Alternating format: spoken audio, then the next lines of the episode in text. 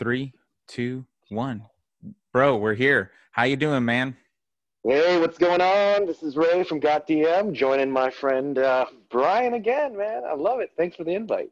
Dude, of course, man. Uh, we've had some really good conversations lately.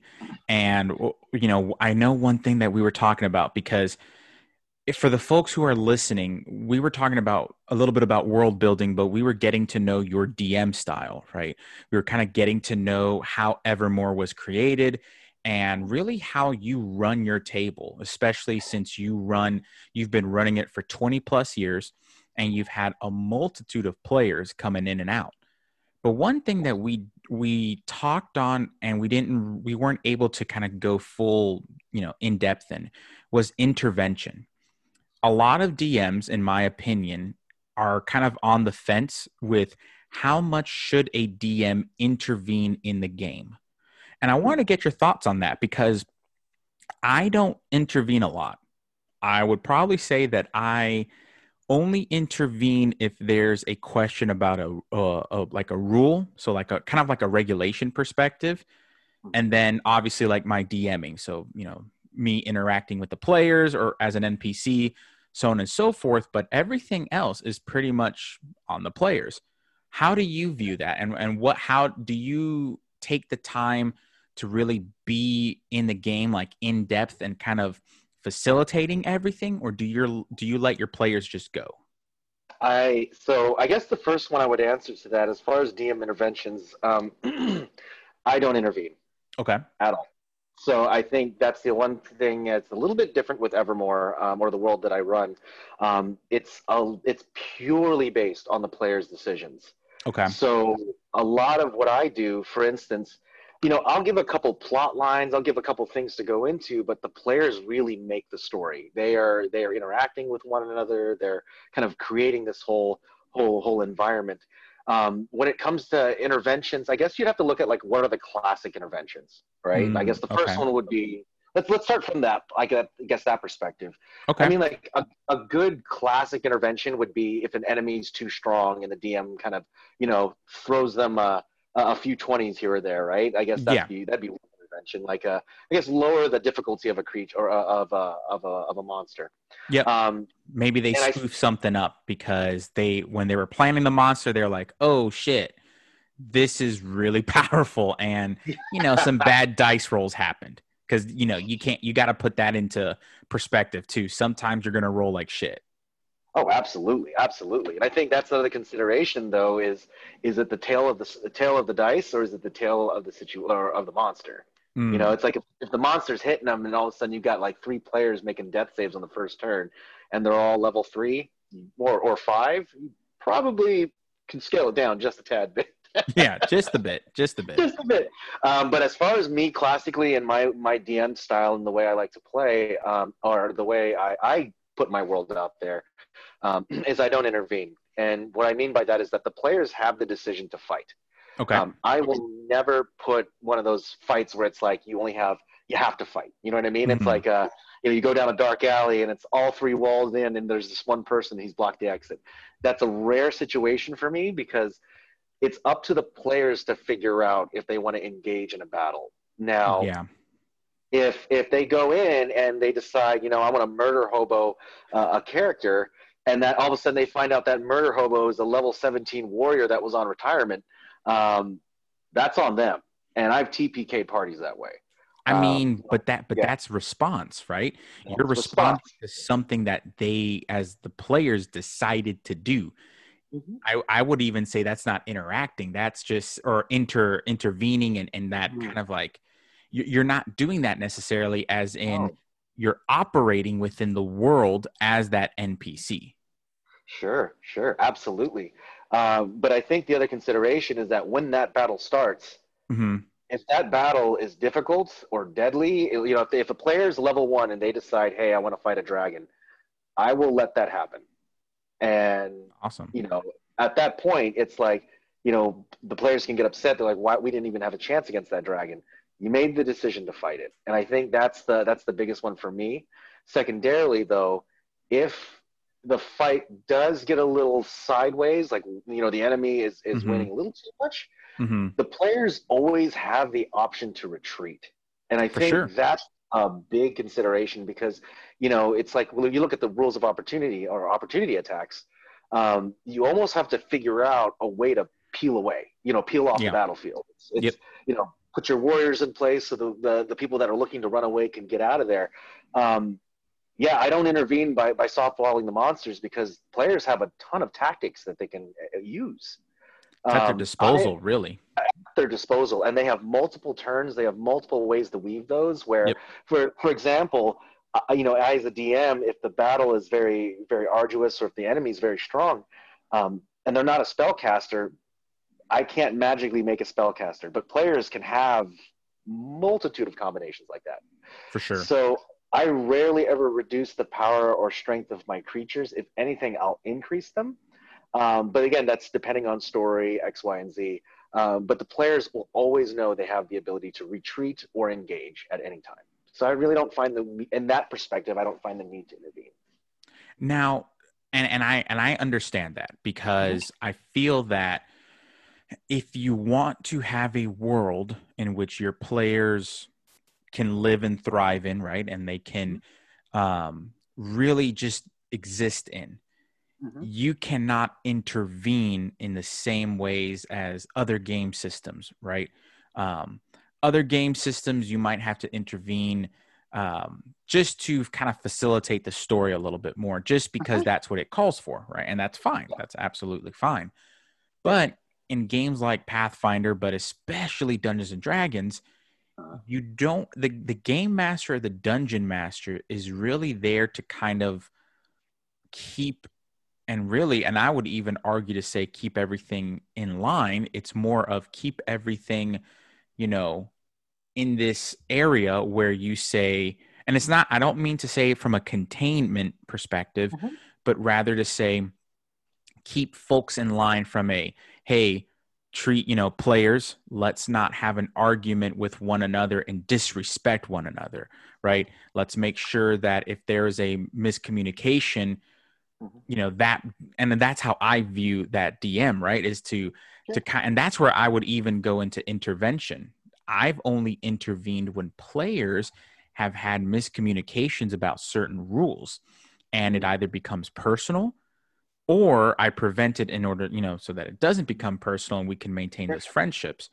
But I think that's really one of the major times when, and again, besides from a game perspective, that a DM should intervene with their players. It should be in those moments where if players are arguing with one another, you should intervene because they're not, they've crossed the line of role playing and mm-hmm. entered into personal space, so to speak. Absolutely, absolutely. I think that's the other consideration. You, it's like the importance of a session zero, right? Yep. If one of the things that we ask in that in the, the one of those most important things you can do for any D and D game um, is we do ask that question: if players get in each other's face, not on a personal level, but maybe as a character, is that okay? Because there's a level of consent that does go on with that where it's you know you, you kind of have to go is that the anger of the character? Is that the anger of the player? But mm-hmm. i absolutely believe what you said. If the if anything gets personal at the table as a dm that would be my i would say that would be the only time from a classic sense that i would intervene. And that's mostly just to go you know what? We're going to pause the game take either a 15 minute break. I need to see a couple people just to discuss a couple things. Yep. Um, so you almost never, have to have like a, a small, uh, like a, a round table to say, Hey, yeah. what the hell? Like what's going yeah. on here? Did I miss something? Mm-hmm.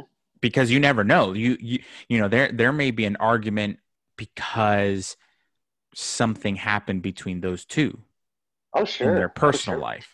Yeah, oh sure. But I think that's the other part too, as a, as a DM, particularly one that, you know, I'm, I do a lot of public games. Yep. So where you're in a situation that's that that happens, you know, it's like if something's personal, I've had it where I'm like, hey, I just want to ask the question, you know, is there anything wrong? I just want to know is is something upsetting? And if the individual says it's a personal matter, like I'll leave it alone, but I'll also ask that that person be removed from the table until things are not of uh, of you know things are kind of de-escalated yeah um, it's just because I've seen some things like that happen in the past and it festers. Mm-hmm. And it may not be on hour one, it may not be on hour two, but before you get to that end of the session, it's like you can tell when stuff starts to percolate. Absolutely. And it's not yeah, it's not that like I think as a D&D player, as a DM, but as a as a human being, if you see something like that causing anger, causing these raw emotions that way, and it's not by consent by the other person receiving them, mm-hmm. I think we have a duty just to go, you know what? There's a line between real life and a game.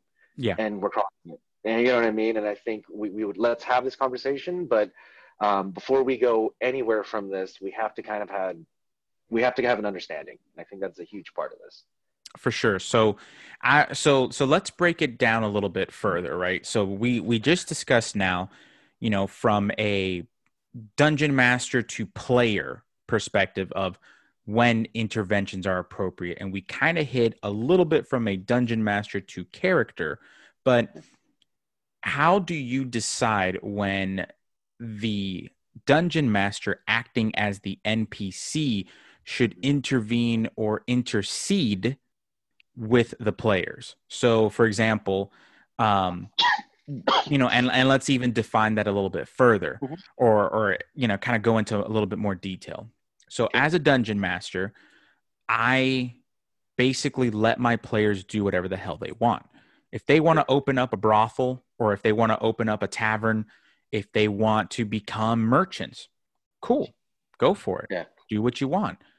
Yeah. And I interact with them as if I am, obviously, as the NPCs, based on the culture, based on the city, the location, all that good stuff.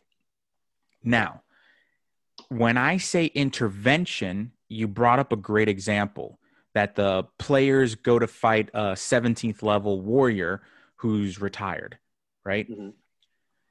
I look at intervention or I define it as, or one of the definitions of intervention is hey, if the NPCs are causing a ruckus, I, as the dungeon master, will intervene in the name of the NPC because that NPC so happens to be the town guard. And the town guard are meant to, their programs, so to speak. And again, I'm using air quotes for the folks for sure. listening because um, I realize that I'm doing it and no one can see me. and it's like, um, it, it's almost like, okay, I'm inter I'm intervening as that NPC, you know, town guard because mm-hmm. the players are being murder hobos. Now, would you say that that's crossing the line, or would you say that that's almost, you know, bringing a little bit of balance into or balance back into the game? You know, for every action, there's an opposite and equal reaction so to speak. Sure, sure. I, I, think that's the perspective of, of definitely in the campaign setting that you're looking to create, right? And mm-hmm. I think if if you know, I'll I'll I'll reference a really good um, a really good piece of advice I was given by Matt um, from Pickle Dragon.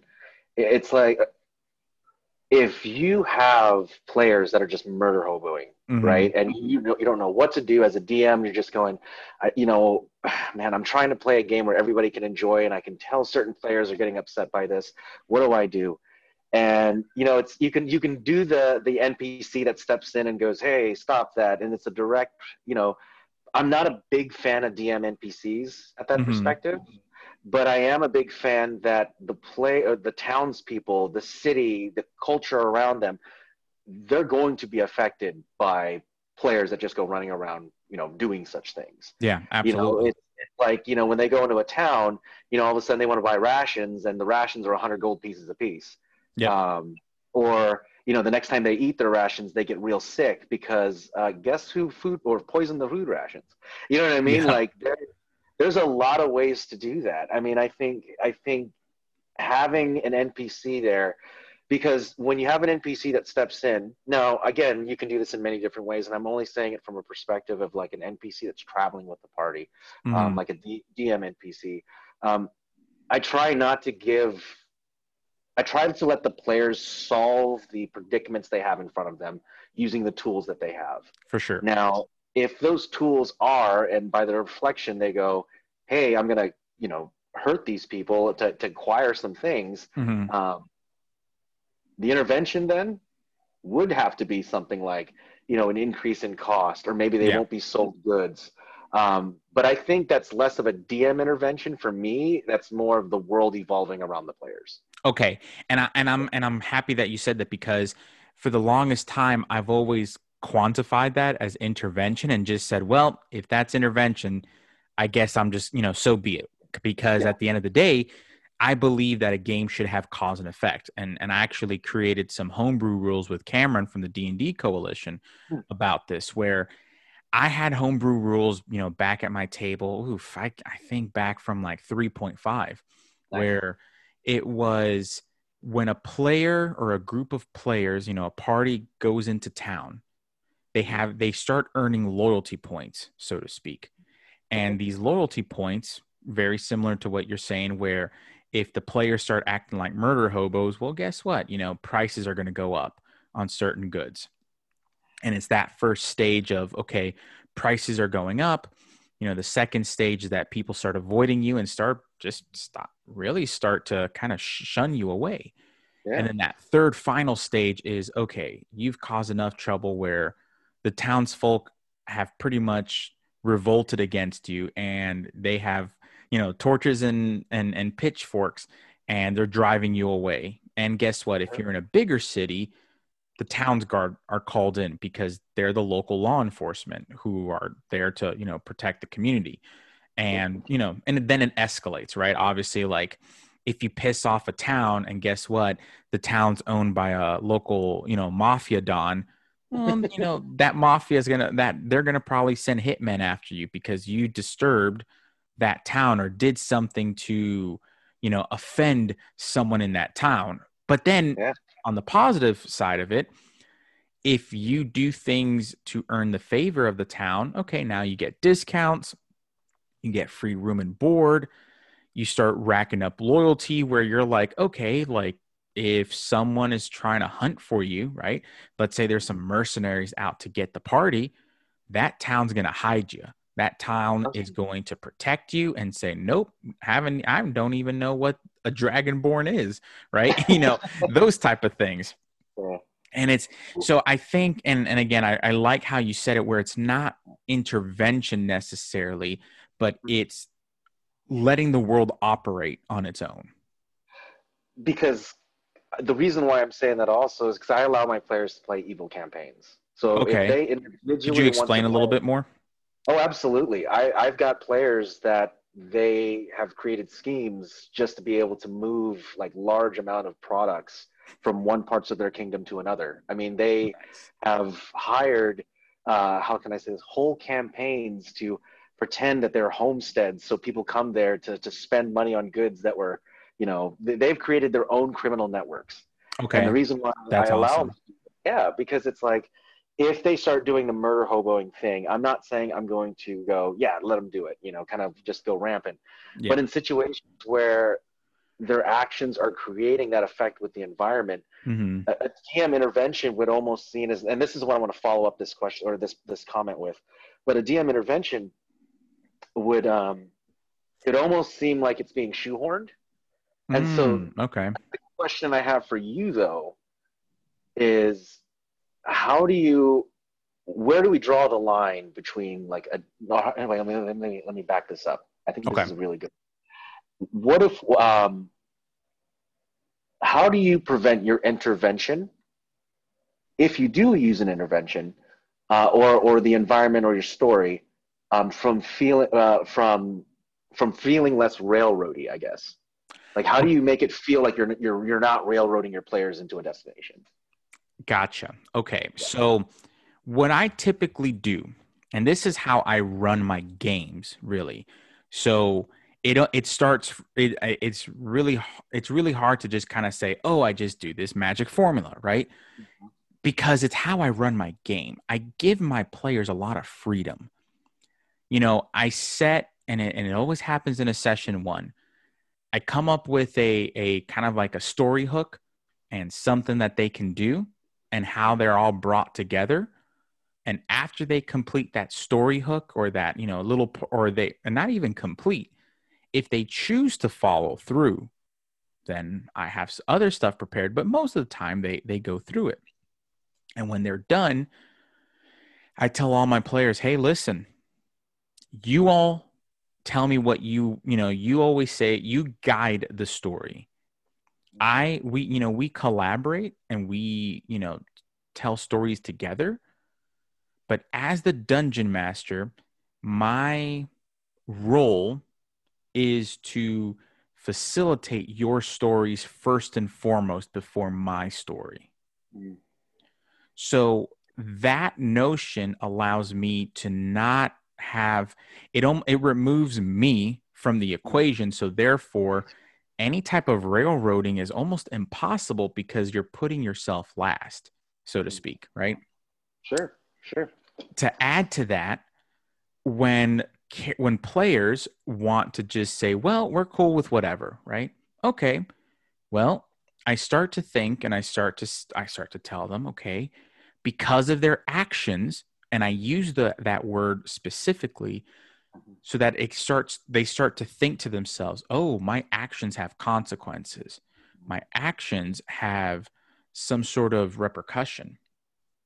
And you know let let's you know let me let me bring an example from my last game from my last session they saved a local lord who they found out you know sh- you know he made a pact um with the moon goddess and is a lycan right? And can can transform and do all that you know all that stuff. But afterward when they rescued that local lord and you know now they're pretty much that local lord is indebted to them owes them a favor and whatnot i told them all right you affected that area and the local crime syndicate is now looking into you because you know and again I, I state that because i start to lay down from a role playing perspective oh make a perception check oh hmm. you start to see people following you you start to see more, you know, you're getting kind of more awareness from people in, you know, hooded, cloaked figures and whatnot. And again, you know, that that's very condensed and it's a little bit out of out of pocket, mm-hmm. but I let them know that again, taking myself out of the equation, I let them know that their actions have consequences, that oh, the world is living and breathing. So the intervention is not necessarily railroady. Now, the only time I would say that they really see me intervene, and it's net, it's I have the players that say I want to look through every trap in the dungeon. Okay, no problem. You know, they're mm-hmm. kind of expecting me to say there's literally no traps, guys. Like, yeah. they're expecting me, which again, I would consider that a form of intervention. Mm-hmm. Well, no, that I'm not going to do that because that that goes against me and the first thing I said, remove yourself as the DM from the story. Remove your ego. It's and again, it's kind of like that. Remove your ego. Remove.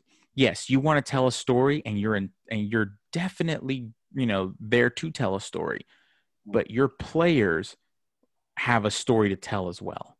Sure. And you have to focus on that as well before, you know, before you put your. And again, that's it's just it's also dependent upon the players I have a lot of players that have said, hey, you know what? You tell the story. We just want to be entertained. So when you have players like that, intervention's almost necessary. You almost have to, you're almost, you know, the generator, right? If, if we're looking at it from like a, a computer science or a video game perspective, you're generating everything versus the players. So it's also dependent upon the players as well. What do they want to do? how do they want to play? Good point. Good point.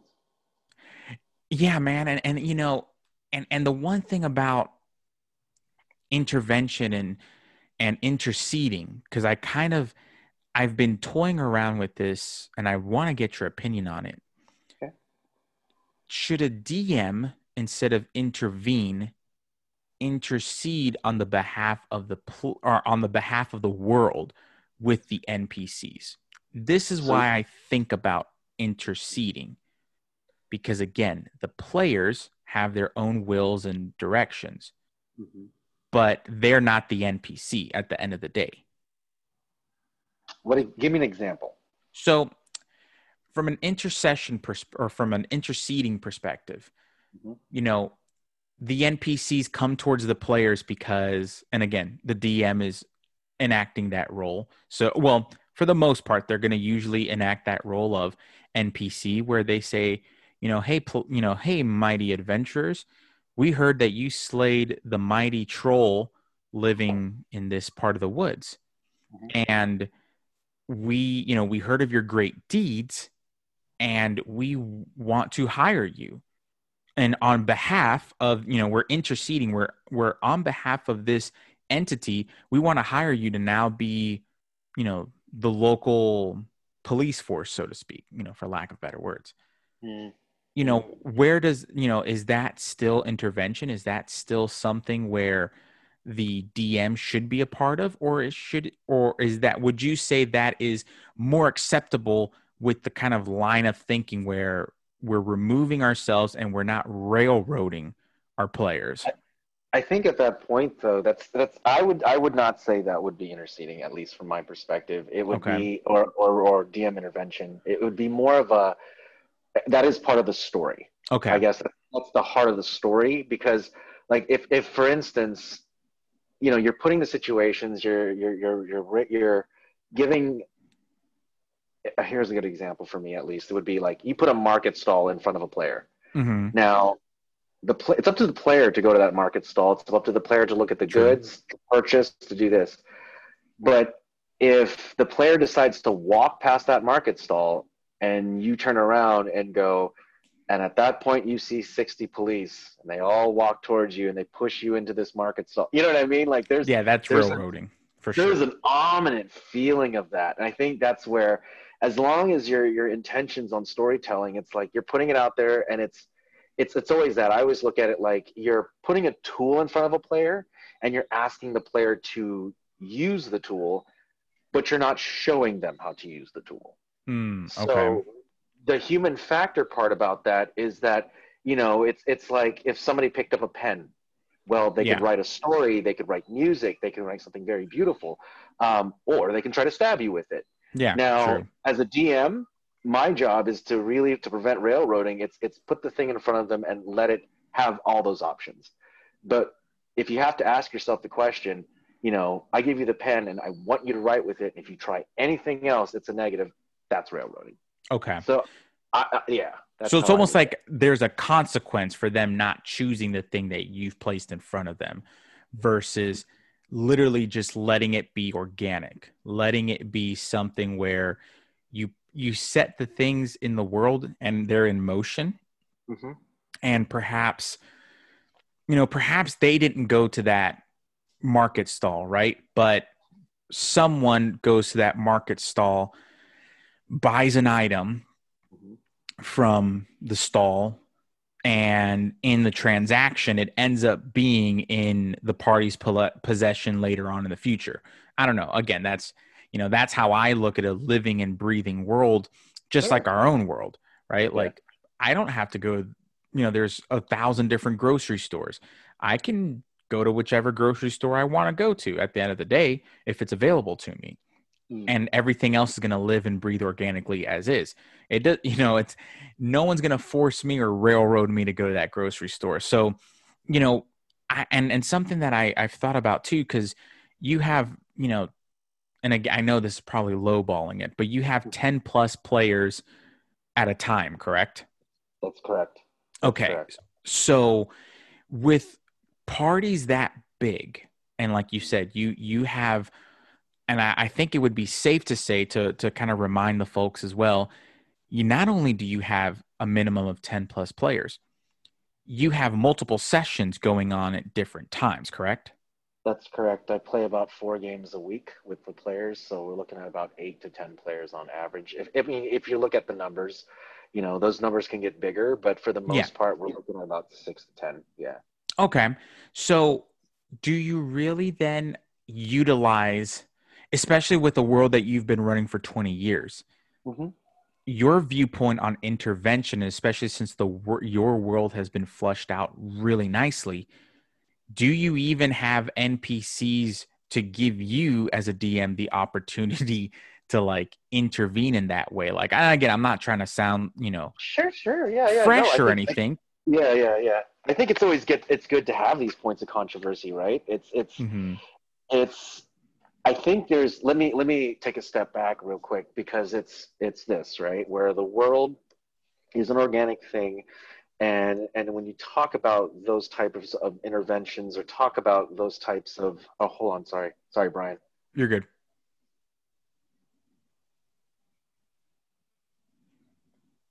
Sorry, the question one more time. Sorry, my daughter just came in. I had to put myself on mute. Oh, you're good, bud. Um, so with so many players that um you have. Oh, gotcha. Yeah, gotcha. I got I got the, I got the answer now. Yeah. Um sorry, we can edit that out. yeah, no, you're good, dude. um The magic of pre-recording. right, right. Let me know when you're ready. Oh, I'm ready, dude. You're good. Okay. Um, yeah, so having the amount of players that were, you have so many opportunities, right? And I think what I was Mhm. just mentioning, we, I do on average see about six to 10 players a game, but I've had games where we've had 20 plus players. Um, yeah, and we had multiple groups. They all banana peeled in, and by the time we started the game out with about, I think we had about twelve players, and by the time we ended, it was about somewhere about. I think we ended up with twenty-eight to. I mean, it was a large group. It was a very large group. dude, 28 players. um, Yeah, yeah, and they're all. We had some on the internet. We had some on Zoom, Skype. I mean, there was it was a hodgepodge of things, and the only way we could do that though, it's a different style of game. I was Like, gonna say, dude, that y- you've you've crossed the realm into something else, bro. It's it's at that point it's funny because it's like you'll get that right where some players are like, is that D and D anymore? Because what you're doing at when I when I run games that are that big, we have a lot of players like that. Um, I have to run it very similar to how I run a training program, where it's it's Mm, not the actions of one, but it's the actions of many. So, like Yep. the scenario I put in there is you're fighting a dragon. Now, in most classical senses, you're fighting a dragon that could be you go up to it, whack it with your item, everybody takes turns, and by the time you're done, you've had two turns and it's been a five hour game. yeah.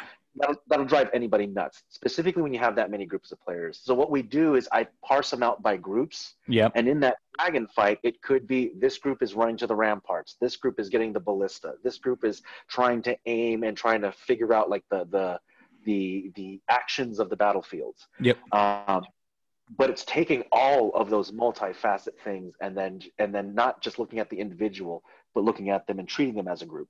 So Um, even then, you're not intervening; you're facilitating. Then. A hundred percent. Okay. A hundred percent. Because I think that's the other one too is having that many players.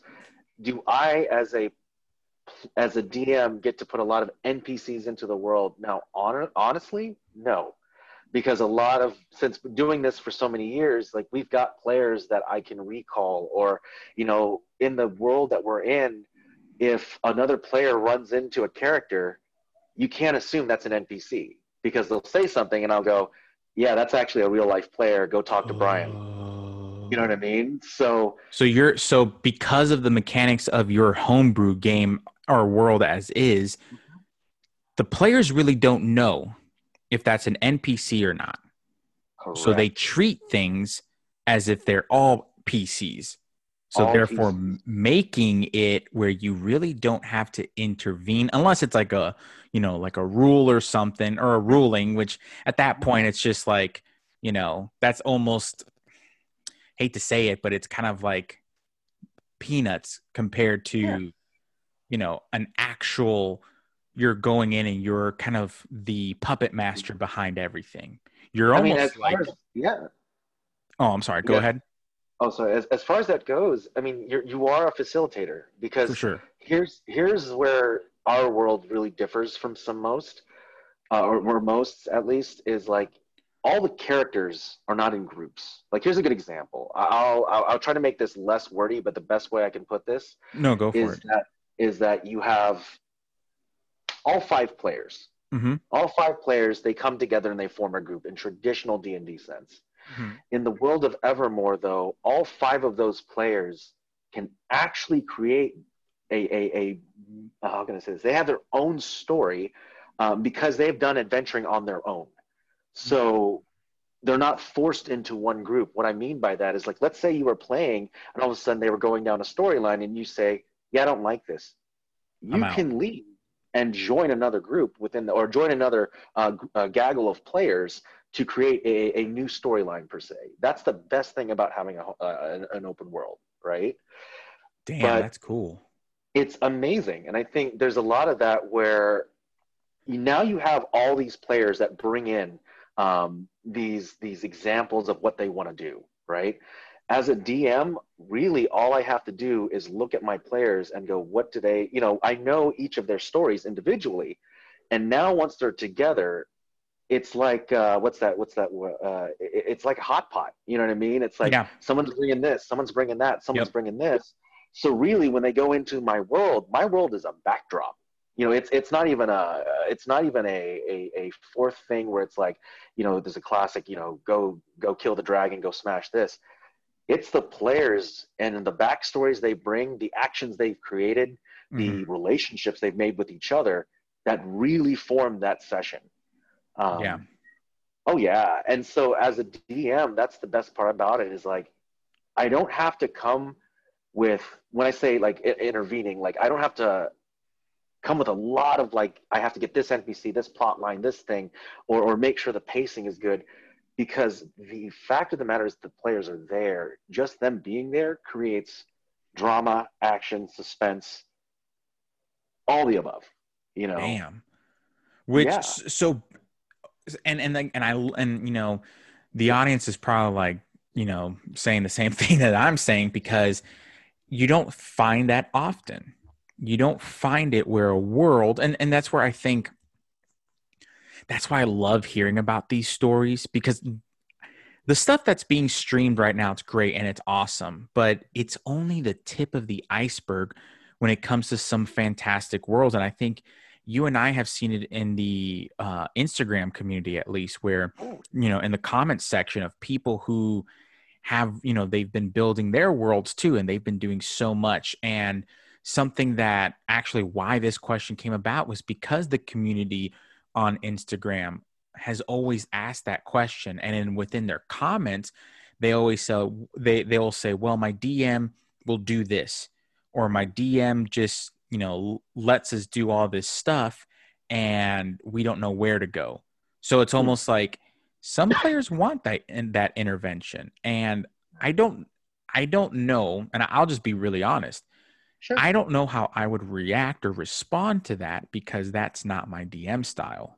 Mm. Um, to be that kind of, you know, I, I could see it if I was a professional DM where, you know, the name of the game was provide a story and a fun time. Okay. Mm-hmm. That's pretty much, you know, that's me running one shots and adventures. And, you know, basically it's like, you know, World of Warcraft, you know, retail World of Warcraft, where you go in, you play, you do a raid, or you do your, you know, your little quests, and you you go home, so to speak. Versus my style, where it's no, it's a story. You're in the world, and you're telling the story.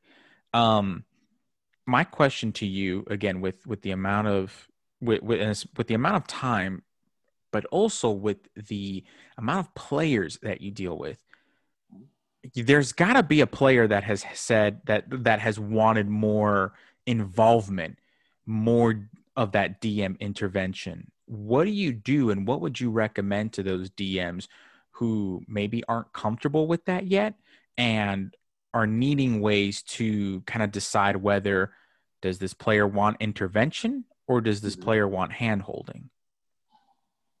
So that's the other side, right? You have to kind of mm-hmm. go, what is inexperience versus um, what is inexperience versus what what you have to intervene with. And I find sometimes when I'm, I think it's a different ball of wax, right? Where mm. if you're playing with players, or, or if you if you're playing with players that are playing, no, uh, if you are playing with players uh, that are new to the game, you know, I think at that point you have to do that. I, I hate to sound cliche, but show them, show mm, them. Okay. And and what I mean by show them is it's not hi, I'm I'm I'm trainer NPC. I'm here to to show your tutorial on how to play D and D. Yeah. It's it's the minute they walk out of the building, you know, it, it's like saying you you scan the area and you see a, a character, right? Uh, let, us go use that market stall one more time. Okay. Right? Use the and if if they walk up to the market stall and you tell them, okay, what would you like to buy? But that's how you frame that conversation. You just you literally just say, what would you like to buy? There's no color to that. There's yeah. no context. There's no imagination. You're not engaging the senses. When you're when you're trying to do something like that, that's what I would say is like flavor all of that to kind of get them and show them versus you know what I mean versus mm-hmm. having to put a DM NPC and intervene. And I think at that point, what you're using really it goes back into that storytelling perspective, mm-hmm. but also it's the it's the show me so I can do it, yeah, and praise me when I do. Gotcha. You know what I mean? So there's a lot of that that I do in my games where it's you know if it's a brand new player who's never role played, I'll use voices. I've done mm-hmm. things like, you know, get you know, get really close and just like, you know, with my hands, talk with my hands and try to try to engage other things. But once I've shown them, and even in the questions when I ask them, like for example, when they give me a response, I go, you know, what is your character's hands doing? Or, or uh, is there a smirk your character's doing? What is that? What is the look on your face of your character right now? And what they tell you is, you know, oh, my character's standing there and he's got this like look of his eyes where it's kind of closed. And I go, is that a mysterious look or is that a look of suspense? No, no, it's suspense because he's probably done something wrong. So what do you say? Then that last part of what do you say? I've pulled so many emotions and so many descriptions around this. I've created this hot pot soup of just everything. And so when the words finally come out of that player's mouth, the first thing I do is I praise them on their actions. And the second thing I do is give them an immediate reaction. I like that positive reinforcement, by the way. That's exactly. awesome. Actually, it's exactly that. It, it's it's you're doing something that you know that's going to make you a better player. You're engaging the DM. You're engaging the other players. But the best thing I also tell my players at the table to do is when you see that, freaking, you know, throw out the praises. Call good role playing moments. Tell them, oh, yeah. wow, that was cool. Because what happens if you have players that want to encourage each other? You as a DM can really sit back and facilitate. So it's almost like, and and again, and it, it's so, and I'm going to probably beat this into a pulp, but I think it's so important because the DM, at least from your perspective, that title, you know, there's different things, right? Storyteller, facilitator, whatever drops it's almost like the theory of the the one who sets I don't I don't know if you've ever heard there's but there's a theory out there that's like, you know, kind of like you set something in motion, you step back and you let things happen. You just let it naturally happen. You don't you don't touch it again. It just continues to flow and l- you let nature take its course so to speak. And that's how I see myself as a dungeon master. I don't know if if you would say that's kind of what you do as a dungeon master. A thousand percent and I'll, I'll even give a little color to this.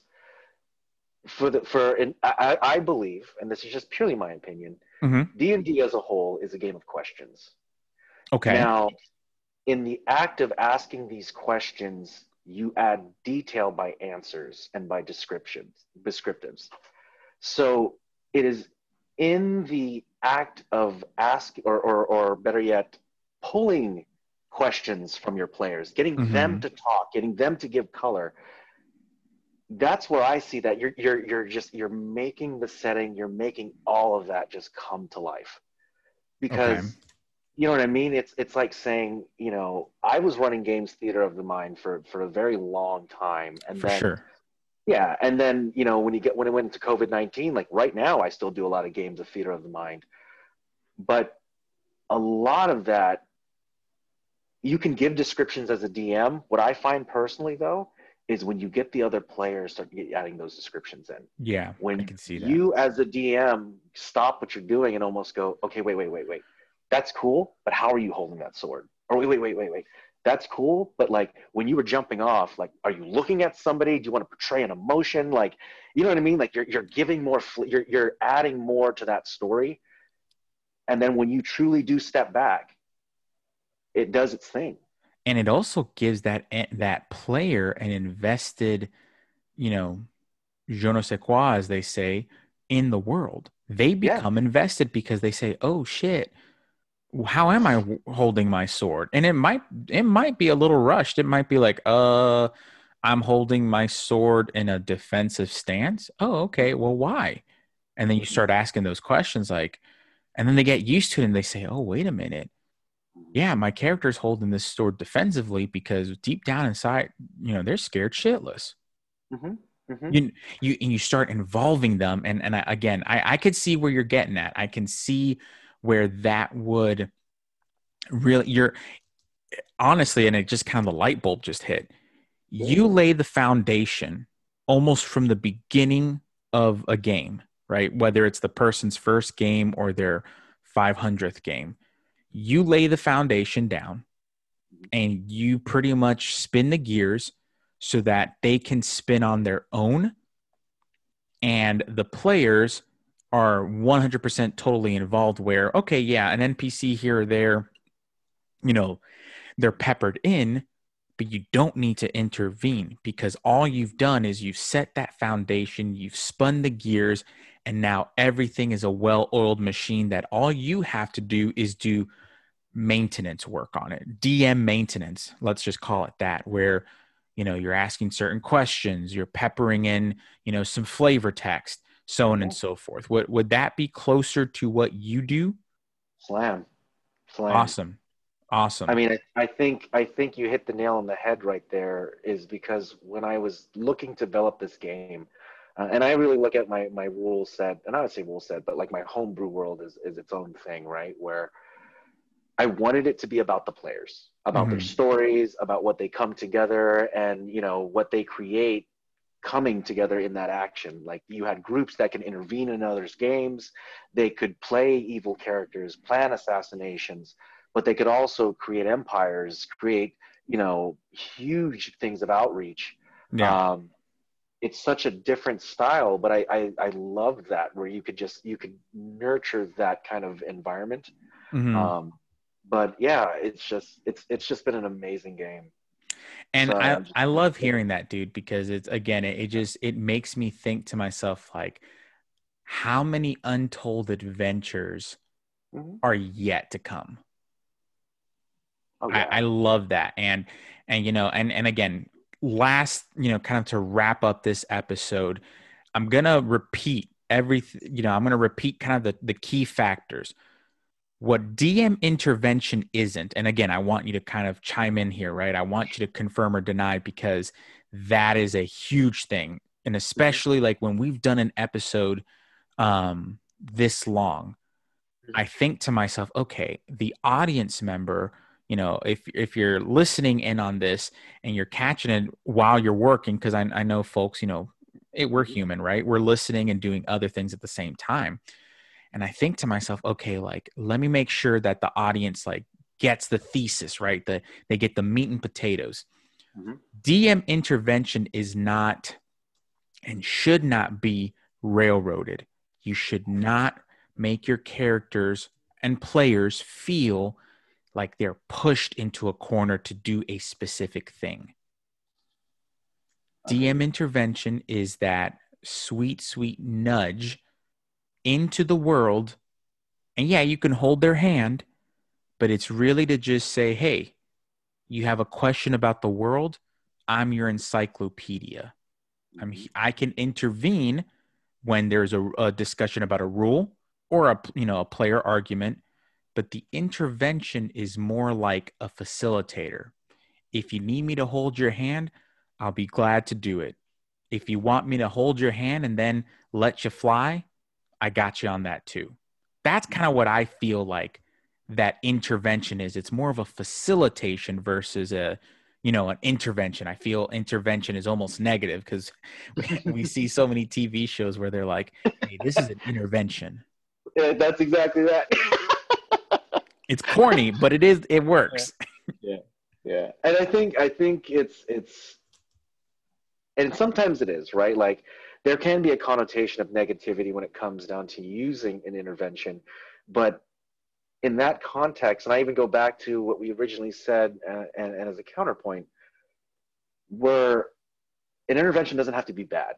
Intervention can be good.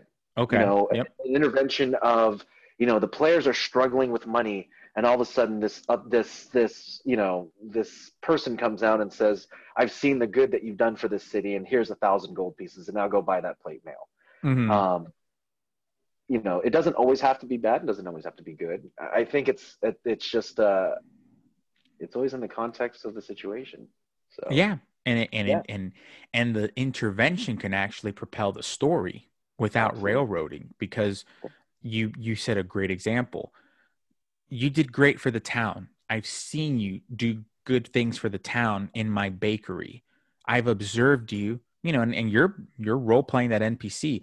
I've observed you, and I have no children of my own, but you are such gifts to this town here's this thousand gold. Do what you must with it. And if this plate mail will serve your purpose to protect this town and protect the folks that I've grown to love, here you go.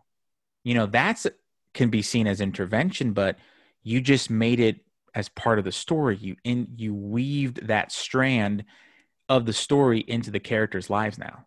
Mhm. So it's almost like it could be intervention, but if Mhm. it's serving the point of the story, is it intervention or facilitation? Yeah, agreed. I think I think the the the fine line is always, to me, when you're intervening, it's it's a reaction to a set action. But Mm, um, if if you're weaving it as part of your story element per se, it's putting it in front of your players and asking, um, you know, having them interact with it. Uh, if if they grabbed it, you know, for instance, if it's like, you know, uh, we'll use that market style. Like, well, we'll go over time. Uh, sorry, I didn't want to go over too much time, but no, you're Uh, good, boss. You're good. yeah, good. yeah. As far as uh, as far as that intervention goes, yeah, yeah, yeah, I'll drop that point. Never mind, never mind, Brian. Forget that point. No, no worries, man. You're good. Um, but again, dude, I really appreciate you always coming on to the show, man. And I, I really, um, I really enjoy these conversations, especially with the fact that you know things in the world right now are kind of weird, but the fact that we can come to the table, talk Yeah. about nerd shit, and talk about D and D, and and learn about you know how one another reacts and acts in the world and our own things. I mean, dude, this is what I love about the community. We're just so willing to share with one another. So, dude, I appreciate it. Um, I appreciate you being here, brother. Thank you, man. And from one DM to another, it's always a pleasure to be here and talk with you. And I think that's the thing I enjoy constantly is it's an organic conversation that you and I just, you know, it's like two people sitting on a bench somewhere just talking shop. Yep, Uh, absolutely. yeah. This this is what I feel like if we were at a game store together, just or just even making terrain together, we would be talking Yeah. stuff like this. yeah, that's exactly what it would be, man. Just living it out there, dude. So, So I, I appreciate it, dude. Folks out there listening, um, thank you for listening. We appreciate it. Um, be sure, I, I have two things for you. Be sure to follow Ray on Got DM on Instagram. You can see a lot of his awesome terrain builds. He also teaches folks how to build terrain. And I have to say, it's been a money saver and a game changer for me because I never knew that I could build terrain just out of things that I could find at my local hardware shop. So make sure to follow him. Also, make sure to check out Roaming Player Gear. Roaming Player Gear is um, actually really the brainchild of Got DM, and it's really bringing awesome products together and awesome gaming products at a really valuable price. And when I also mean valuable price, I think of value as something that one is going to save me time. So a lot of the di- the dice trade dice um, dice tower combo that you all have at roaming player gear is legitimately f- fantastic because I could use it for Star Wars Legion, I could use it for D and I could use it for Warhammer. Which again, that's a whole different topic. You might be saying, "Why the hell do you have that many dice?" Don't judge Right. me. I like nothing, nothing, uh, nothing sounds better than a handful of was that thirty d sixes. So I know, right? And then just saying, "Hey, how many units does this uh does this take? But you know, but again, folks, be sure to check out roaming player gear and use roaming 20. That's roaming 20. Um, at checkout, you get a 20% discount at the end. And again, if you're all about supporting the community and getting really good shit and really good gear, check out roaming player gear. I guarantee you're not going to be disappointed. But again, folks, I appreciate y'all. Ray, I appreciate you, brother. And folks, be safe out there. Don't forget to love one another. And as always, keep gaming.